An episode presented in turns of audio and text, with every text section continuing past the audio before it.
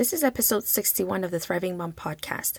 Today we're talking about one thing that's really important to think about when you're setting goals. Let's dive in.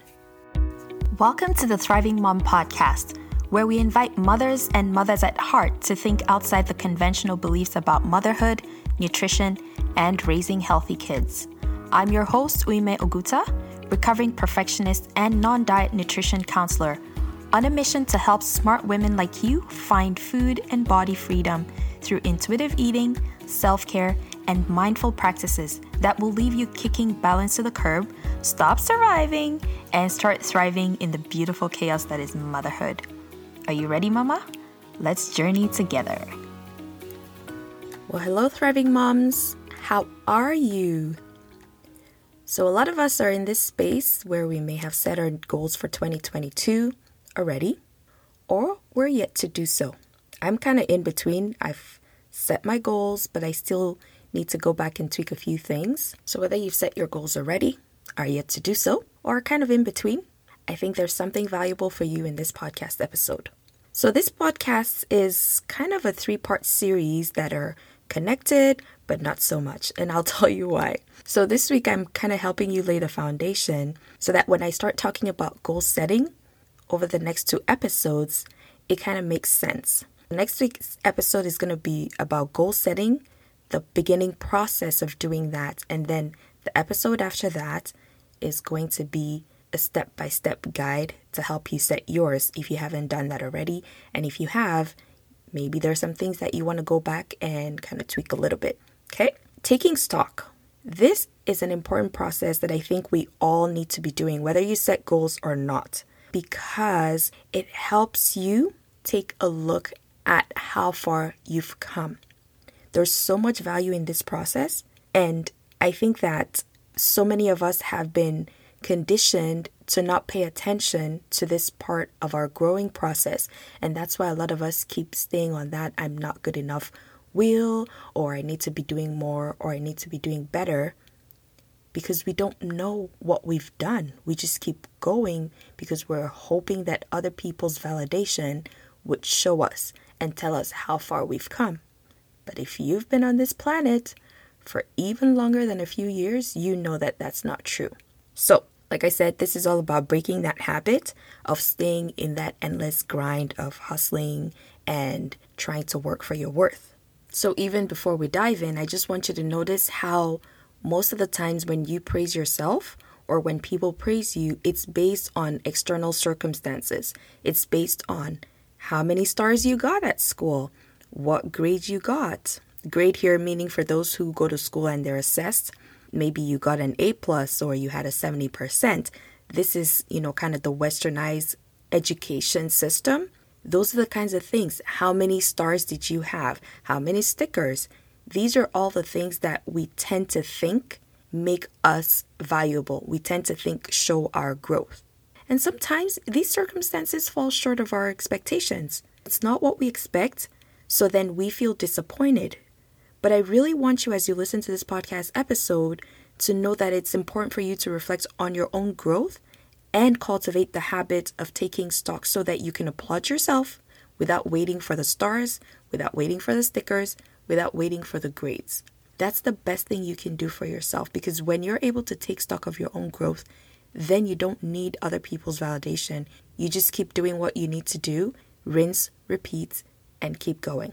So, for some of you listening, you might be thinking about all the things you didn't do over 2021.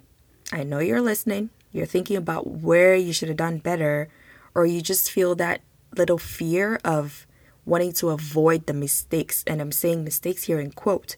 You want to avoid that, or you're worried that you might not be able to achieve at the same level that you achieved in 2021. I mean, in fact, this happened to me a week ago because I was reflecting on my business goals and I was really worried that I hadn't met my goal. But you know, the funny thing was because I was so afraid and worried that I hadn't met my goal, I actually didn't even go back to take stock. I was just like, I'm going to set a new goal for 2022 and move on. But then I was part of, I think it was like a five day challenge. And I decided I was going to face my fear, suck it up, pull myself by my ovaries, which is something I just learned from one of my friends. I think it's very funny. Anyway, so I decided I'll just, you know, do what needs to be done. Went back and looked through my records, and wouldn't you know, I did meet my goal for the number of clients that I wanted last year. What my brain was focusing on was the money. But the issue wasn't the money because when I went back to calculate what I wanted to earn based on the number of clients, I realized there was an error. And that made me feel like, oh, I see what's happening here. But I wouldn't have known that if I hadn't taken stock. So I think it's really important. I know when, when I say this, it's like, well, what's the point? It has happened already. Yes, whatever has happened has happened, but sometimes the best way for you to learn is to go back and see how you achieved whatever it was you achieved, see what you did well, replicate that, see the places where there may have been errors, and decide how you want to approach those opportunities or those experiences differently. So, one thing I want to say is that many of us think that our goals are not worth celebrating, especially if you've been conditioned as a woman. This is not something that we're taught. And even when you do it, people tend to think it's pompous or you're being proud or you're, you're just showing off. So we're not really accustomed to celebrating our goals, even when we haven't met them. So I want to invite you to be open to doing something different. Celebrate every little bit of growth. I think about a plant.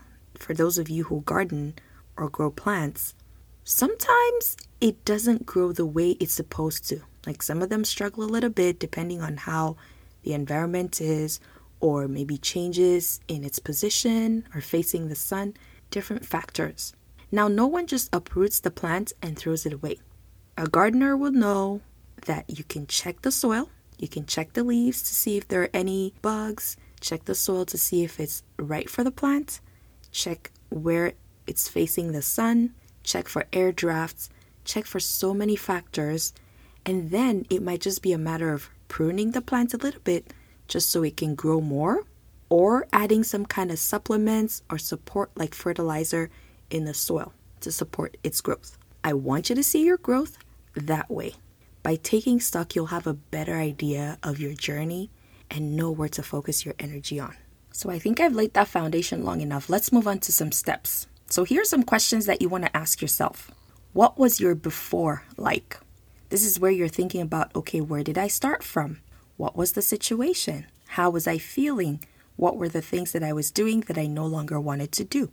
Want to take stock of your before. And then you want to take stock of where you are before you set that goal. So for some of you, this would look like your current after. Again, I'm using after here in quotes. What does that look like right now? How different are you right now? What are some things that you said you weren't going to do that you're not doing anymore? What are some things that you're still doing? And then you're going to assess that journey between the before and after. Think about the things that you did that worked. What are the things that you did that may not have worked? And what were the opportunities for growth? Then you're going to use all that information to plan your goal. Again, if you don't know who you became, if you don't know the changes that happened, you will not know how to replicate the things that you did that got you far enough. And you might repeat the same things that pulled you back. So it's really important to assess that before and after.